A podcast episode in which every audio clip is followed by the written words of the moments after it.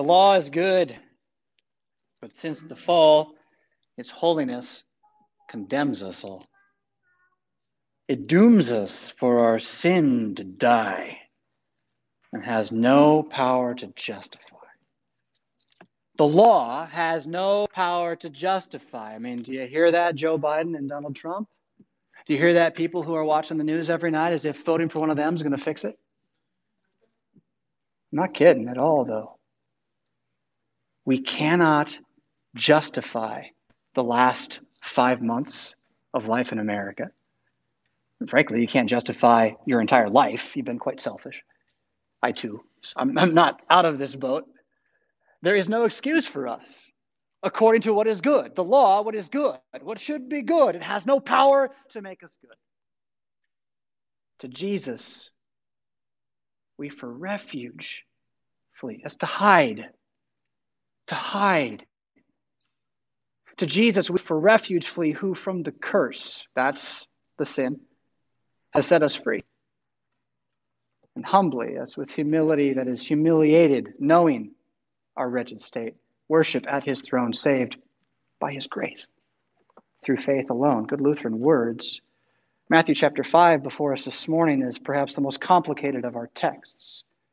It's about justification. It's about the law being insufficient to help you do what it says do. And so all it can finally do is crush you. And it doesn't matter if this is God's law or your own personal made up sets of goals for the coming week. You know how that feels, right? Friday night, oh, look at what's left. Crushed by what? The law. It has no power to justify you. Well, uh, the Pharisees arguing with Jesus early on in his ministry in chapter 5, I doubt they would have been in a conversation with Jesus directly about justification at any point. They were far more concerned with holiness. And Jesus doesn't exactly bring up justification in our text today, but he does. And here's here's one of these many many places where English just hasn't served us well as Christians and specifically as Lutherans, because others have translated the English for us. We don't have a Lutheran Bible. And the result is that there are words that get translated in, well, weird ways. So, for example, do you know that this first verse, verse 20 of Matthew chapter 5, that we're looking at here, it says, I tell you, unless your righteousness exceeds, that's the same root word as justification. You can just cross it out and write justification in your Bible. I tell you, unless your justification, and if that word's too big, just put the word excuse there instead. Unless your excuse exceeds that of the scribes and Pharisees, you will never enter the reign of God. And this is huge reign of God thing. Back in Matthew chapter 4, Jesus bursts onto the scene proclaiming the reign of God on earth as something much more than an area.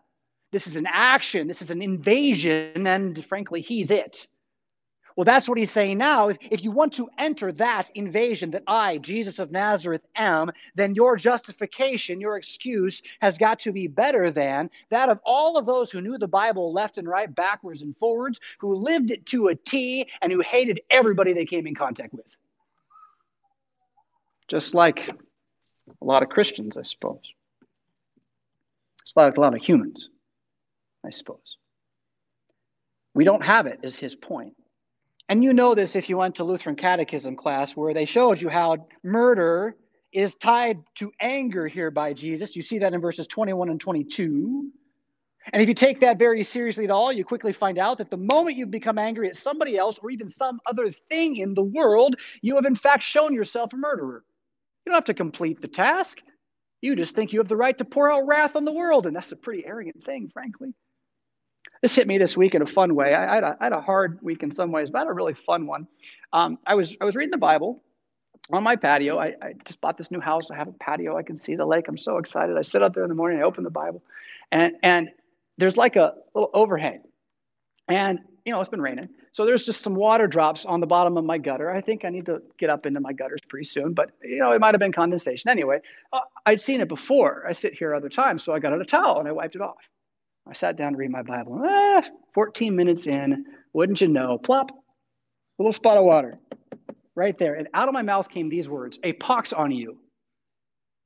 A pox on you. I cursed my new house. I asked the divine spirits to curse my house. Immediately, it hit me what I'd done. I mean, I didn't think it through, I just said it, right? And then I said, Dear heavens, thank you, house, for providing protection from the storm last night. And thank you, Jesus, for this house. And I returned to my reading of scripture, but not without waiting to pause over my own humiliation for who I am. But my justification does exceed that of the Pharisees and scribes. And it's not because I've never called someone a fool. It's not because I've never been angry. It's not because I'm reconciled with everybody I should be. How hard, is it not? It's because I've come to terms with my accuser on the way to court. That's verse 25. So if you're taking notes, you can draw a line at verse 22 and draw another line at verse 25. And you can write in the first section, justification before men, and in the second section, justification before God. Because that's what he's talking about. That when you're dealing with your brother, if you call him a fool, you may as well be a murderer in his sight. That's what he's going to think of you. So, as James says, we are not justified only by what we believe, but by also what we do. And he doesn't mean that's how we get saved. He simply means if you want your brother to believe a lick of what you say, you can't be a sneaking hypocrite. But then the second part, the justification of man before God, that's the twist in the whole thing.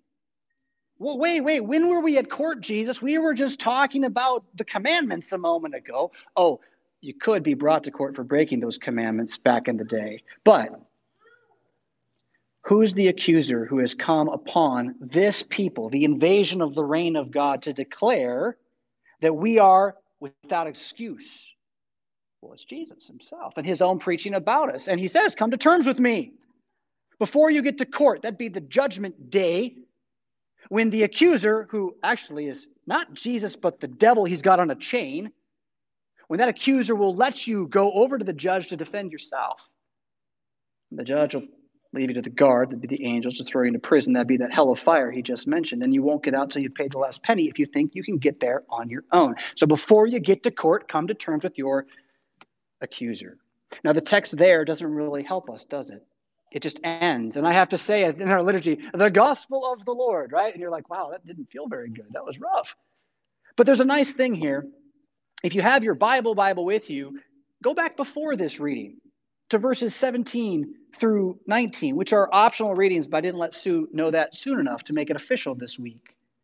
But there, Jesus opens this whole section about talking about the fifth commandment, the sixth commandment, the seventh commandment. He's going to go into a big streak of it with these words. And it's not about how you have to get yourself out of jail, it's about how to settle with your accuser, more how the accuser has decided to settle with you. Do not think I have come to abolish the law or the prophets, verse 17 says. I have not come to abolish, but to fulfill.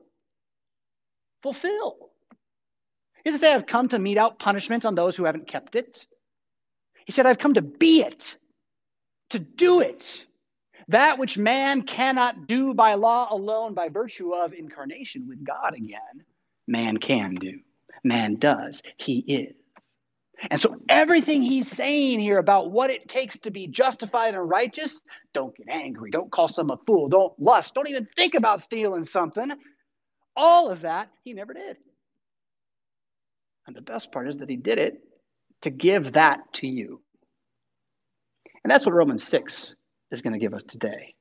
But that's the that's the like the grand slam finish here. We got to jump back and touch on our 10 commandments first. But stay with our like we're ready for some gospel now, right? So, so stick with that feeling. Not that the Ten Commandments really are going to make you feel great uh, if, you, if you look at them seriously and let yourself be accused. But there's some real beautiful stuff here, too. For the Christian, once he has realized, and we'll, we'll get to this with Romans 6, once you've realized that, yep, you're that bad, but yep, he's not going to punish you for it, you actually have a new platform for assessing how to change it. Because you're no longer identified with your sin for yourself. Everyone else has to defend themselves because their identity is their actions. Yours have been divorced from you. You can look at them and be like, yep, that, that's going to hell in Jesus, but I'm still here and I'm free. And so even though I might, I will stumble again, I'm not going to try to. And I'm going to be glad all the way that I've been given more life in Jesus. We'll come back to that. Ten Commandments, then, when you get to this with that mindset, now no longer are here to tell you how you're a murderer, they're here to tell you what love looks like, what community looks like, what cities look like, what families look like, what worship looks like, what paradise will look like. And I'm going to do that for you. Let me give you something else that's just a fun, quirky, weird. It says everywhere you're ever going to see this, the Ten Commandments. But it doesn't say that here. It says, God spoke all these words. And all right, 10 words there. uh, there's a lot of words. I didn't count them in English, I didn't count them in Hebrew. I counted the sentences that said do something, though. Right? So I counted the assertions, the declarations. There's 14 of those. I checked with my good friend who I trust on these issues. I said, Are there 14? He said, There's 14, and there's a right number of 10, and here's why.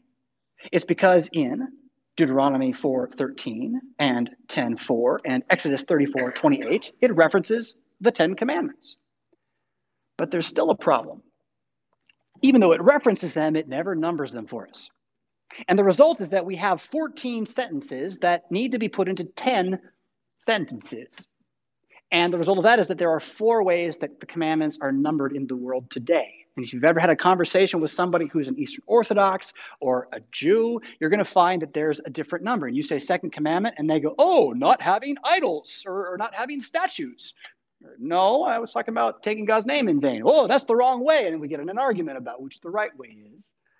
There's there's 10 commandments, there's 14 sentences, all of them are true. It's quite incredible that you can use this to try to make some of them go away. In any case, I'll just give you the, the bird's eye view for the Jew, for the Hebrew, they believe that the first commandment is verse 2 I am the Lord your God who brought you out of Egypt. I'll give you, I'll just confess it. I'm partial to their numbering. I think it makes a lot of sense. And then the second commandment would have you shall have no would be you shall have no other gods. That's our first.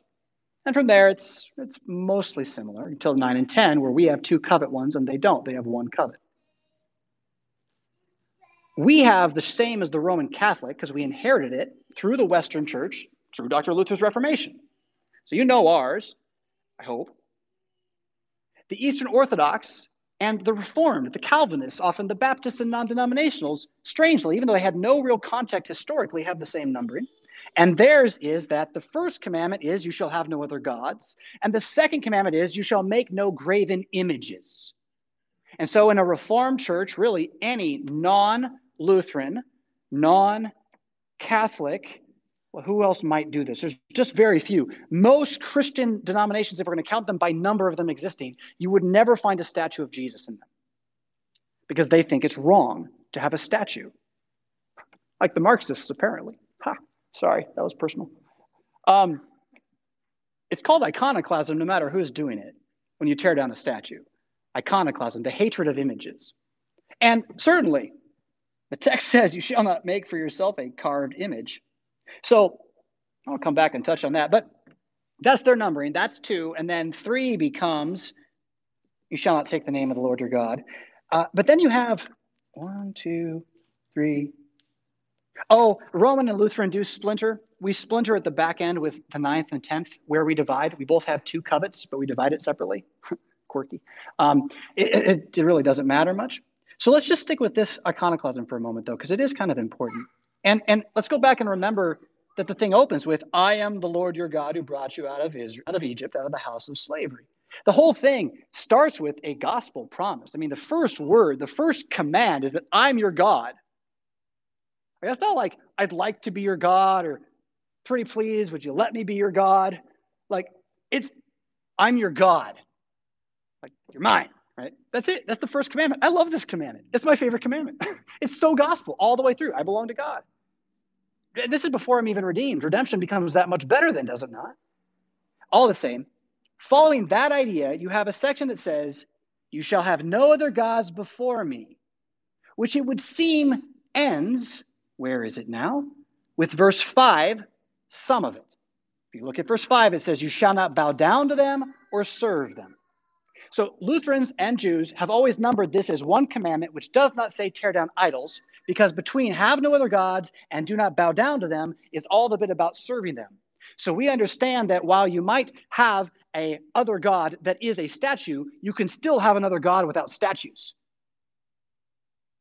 And I think Calvinists would agree with that, but for some reason, in Eastern Orthodox, it's all going to be flat 2D, no 3D, that's it. Oh, wow. I find that odd because, frankly, if, if you're really going to be legalistic about not making an image, a likeness of anything in heaven or above, or the earth beneath, or the water, or any of that, you, you should turn off your TV and stop taking family pictures real quick. Hypocrite. There's no iconoclast in here. Hypocrite. Turn it off. I'm an image. I think that's insane, by the way, to take it that way. But if you're going to do it that way, that's what you got to do. None of this namby pansy, no statues, but we'll put up pictures of our kids and worship them until we die. I mean, it's just, it's insane, the argument. But you can see, I think, they're, they're trying. They, they want, I don't want to be rude to you. You're not mad. You've just been taught not to see. You can see between verse, again, 3 and 4, you have this section that the verse numbers don't break up quite right, in which it talks about what it means to have another God. And then it shifts into this extended talk about what it means to have the true God. So, in some ways, and this is what Luther believes, what Lutherans teach, not the Jews, is that this whole section's the first commandment, all the way through. But he didn't want to have you lose so much of it when you memorize it, so he took it out and he, he summarized all the commandments at the back end with it. So we call it in catechism the summary of the commandments, but it's still just the first commandment. And so, frankly, we do believe you should not make a carved image and bow down to it and worship it. And if you're having trouble letting the TV brainwash you, you should maybe think twice about that. And if you if you cannot let go of your idolatry of anything, you need to repent of that. And the beautiful thing about all of this is that Jesus knows all this and has the path laid out for you. I'll come right back to that. But let's just leave it here. So we've got Commandment one, at the very least, is no other gods. Commandment two is what? Well, then we would say where it starts with the next main idea. That's verse five. You shall not take the name of the Lord your God in vain. Now, how many of you are going to be in arguments with iconoclasts in the coming week? Well, again, I, I jested earlier, but it's actually happening for different reasons, but similar reasons in our in our country at the moment. So to know that we are not against statuary on principle as Christians, in fact, we believe they exist as art to reflect the createdness of God and Christ's own incarnation into our flesh and blood and his own crafting of things with tools with his own hands demonstrates that he loves the creation. And frankly, right after God says, Don't make a carved image, he turns around and says, Make some carved angels, make some carved pomegranates, put them on the temple. And in the temple, you would have found all sorts of carved images. Was God breaking his own commandment? No, of course not but you were worshiping the true God there. And so, again, an image of Christ on the cross, I said this last week, shall I say it again? It's there so you remember to worship the true God who put himself where you ought to be. And if you don't like seeing his face on the cross, put your face there because that's what it's supposed to preach to you. That is done in God's sight. And this is where Romans 6 is going to just be the thing you've been waiting for. If you can turn there, please do. Romans 6, verses 3 through 11. I'm not going to say it's my favorite text. It's not. Uh, but I have taught this probably more than anything ever, not only because in catechism you have to teach it every year, uh, because it's the primary text on what baptism is, but also because I do stuff on the internet and you wouldn't believe how many people think we're wrong about baptism. Well, maybe, maybe you would, but everybody thinks we're wrong about baptism. And so these questions come up often. And this text is finally the text that you just got to believe it at some point. Uh, and once you do it, it shifts everything on its head. Not only what baptism is, what the sacraments are, how physical God wants to be as your creator now, uh, the life of hope and courage, all these things come from understanding the solidarity God gives you in your baptism. And, and the text is going to tell us this now. Now, before we do that, I want to give you a, oh, I don't know, a dramatic reading, a performance of some of the text what I did was I realized that, you can kind of follow this with me. In verse 3, it says, Do you not know that all of us who have been baptized into Christ Jesus were baptized into his death? I already knew, but I realized that baptism and death, right here at the starter, he says they're the same thing. Okay? So just, just put that down if you're taking notes. Baptism and death are one, they're the same thing. Now, listen to this. This is just from this section. Baptized, baptized, death, baptism, death, dead, death, crucified, brought to nothing, no longer enslaved, died, dead, death, death, died, died, dead. But something else is happening too. You also have in verse 4 Christ was raised. So baptism is death, Christ was raised. So here we go. Christ Jesus, Christ raised, life, resurrection with him, no longer enslaved, set free. Christ live, Christ raised, never die. Life lives, lives you alive in Christ. Now, it looks like it's a text about baptism and death and Jesus and resurrection. What do you say? Can we agree, right? So, so at that much, you have to know that wherever there's baptism, there's the death and resurrection of Jesus, or you just don't believe the Bible, and it's that simple. And if you're like, but, but, but, I know, I know, I don't mean you're not a Christian. I'm talking to the internet now. I just mean you don't believe what it says here. Because it's really it's obvious. Just circle those words. That's what the text is about. Baptism is death, Christ's death, and your life. Now let me let me go like uh, physics on you meta narrative or metaphysics. I'm, I'm enough of a nerd that I believe that wormholes maybe are possible. I was, I was opining to my wife last night about the possibility of aliens and how I'm kind of okay with it, assuming we can find a way to bend space and jump through holes to get to the like the far off places, because I don't see us traveling like centuries in sleep pods to do this thing, right? Um, so like, and, and I'm just pondering, you know, do aliens exist or, or what have you? In this, then, though, I am confident and comfortable to be unafraid that it doesn't matter if they do. I am confident and comfortable to be unafraid that no matter what may come, the clarity of the scriptures ascertains and asserts that, again, transcosmically, more than a story about aliens seeding like living beings on earth, which is what many people believe today is how we got evolved here. Far beyond that reality is the fact that in Christ Jesus, on the cross, speaking to a man across the way on another cross, you have a God saying, I can beat this. And he does. He, he dies and he comes back. And he says, I beat it. Now go, get people wet with water, and say, in the name of the Father and of the Son and of the Holy Spirit, on them as fast as you can, I suppose. Get them wet with water and it'll work. They'll believe. And like water to head to mouth to hand to water to head to mouth to hand to water to head to mouth to hand to water to head to mouth to hand, all the way down through history to your face, my face, and the little boy I just did oh, eight, nine days ago. Jesus made that happen with his words. Just, just the getting wet part. But then he says this is what it means now. So I'm holding this boy last week. I didn't even think about it then. I wish I had. It would have been more fun at the time. I'm holding this little boy and I'm getting him wet. And somehow what happens is that God bends time in half, not to get to the intergalactic far offs, but to reach through history forward from Jesus on the cross to that infant, grab him out of my hands, poof, he's gone, shove him fully into the body of Jesus right as he dies, boom. So now Jesus is dead, infant's dead inside Jesus. Three days later, Jesus rises. Infant's alive. Look at that. Shoved back forward through history, right into my arms. I caught him. Ooh, almost missed. caught him. Here he is. Only we never saw it happen. It's just promised that that was happening.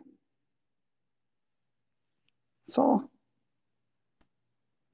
Because to be baptized into Christ is to be baptized into his death. And if we are united with him in death, we will be united with him in resurrection. He died that we might live.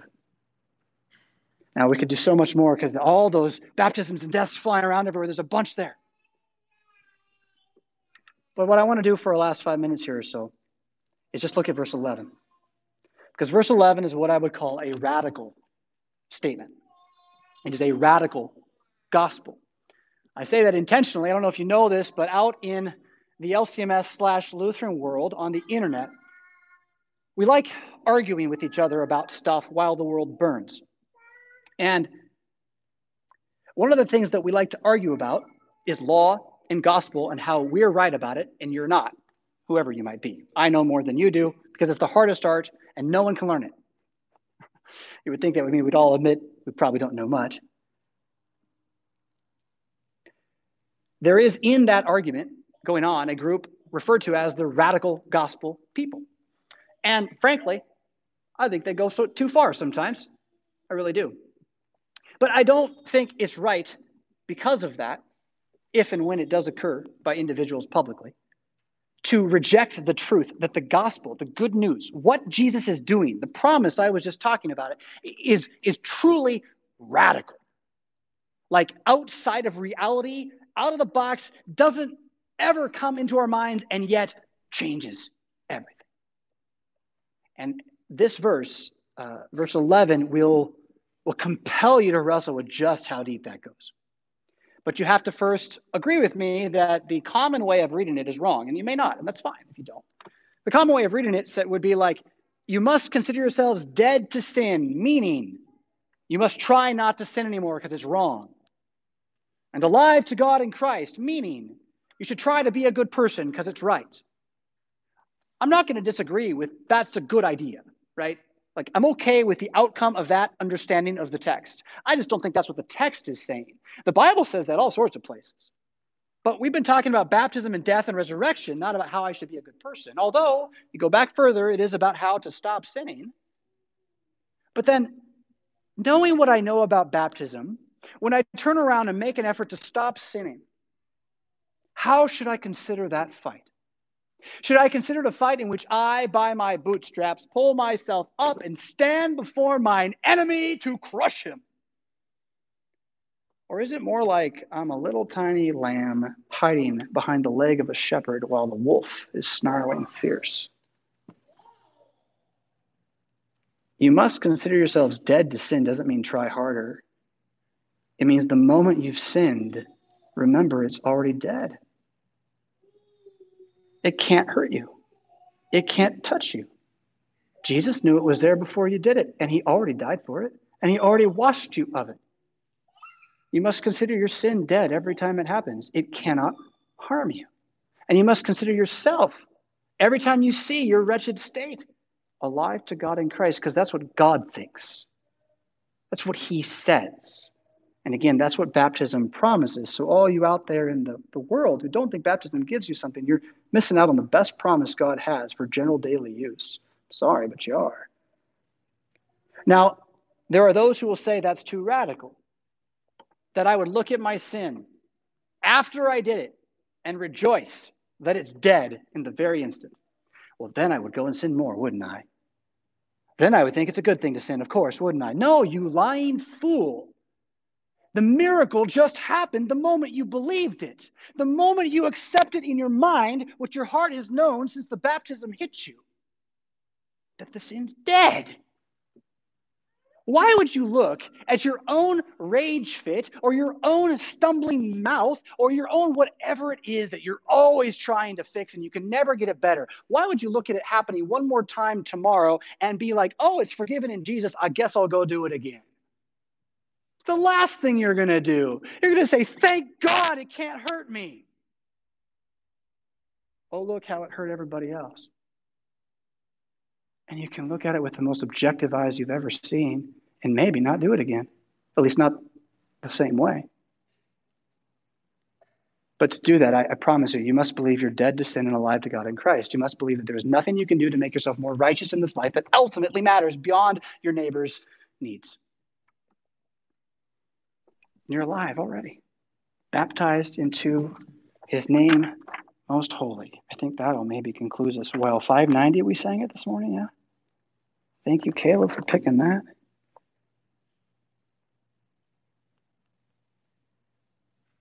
Hmm. Yeah, verse 1's marvelous. Baptized into your, that's Christ's name, most holy. O Father, Son, and Holy Ghost, like the literal name of Father, Son, and Spirit. But listen to this I claim a place. I claim a place, though weak and lowly. By my baptism, I can walk into this church and say, I have every right to be here, although I should take the last seat. but I have every right to be here. I claim a place, though weak and lowly, among your saints, your chosen host, buried with Christ and dead to sin. Your spirit now shall live within. It is high time that the Christian church across this nation and the world unhook itself from the modern rationalist nonsense that spiritual things can't happen in physical things. I don't know. I mean, it's just insane. But that's why so much of Christianity does not believe in the power of baptism. I'm not saying go out and yell at your friends about it. I'm saying see what crisis of guilt and conscience they live under every day that you know is dead. Have mercy on them. Jesus has mercy on you. In the name of Jesus, amen.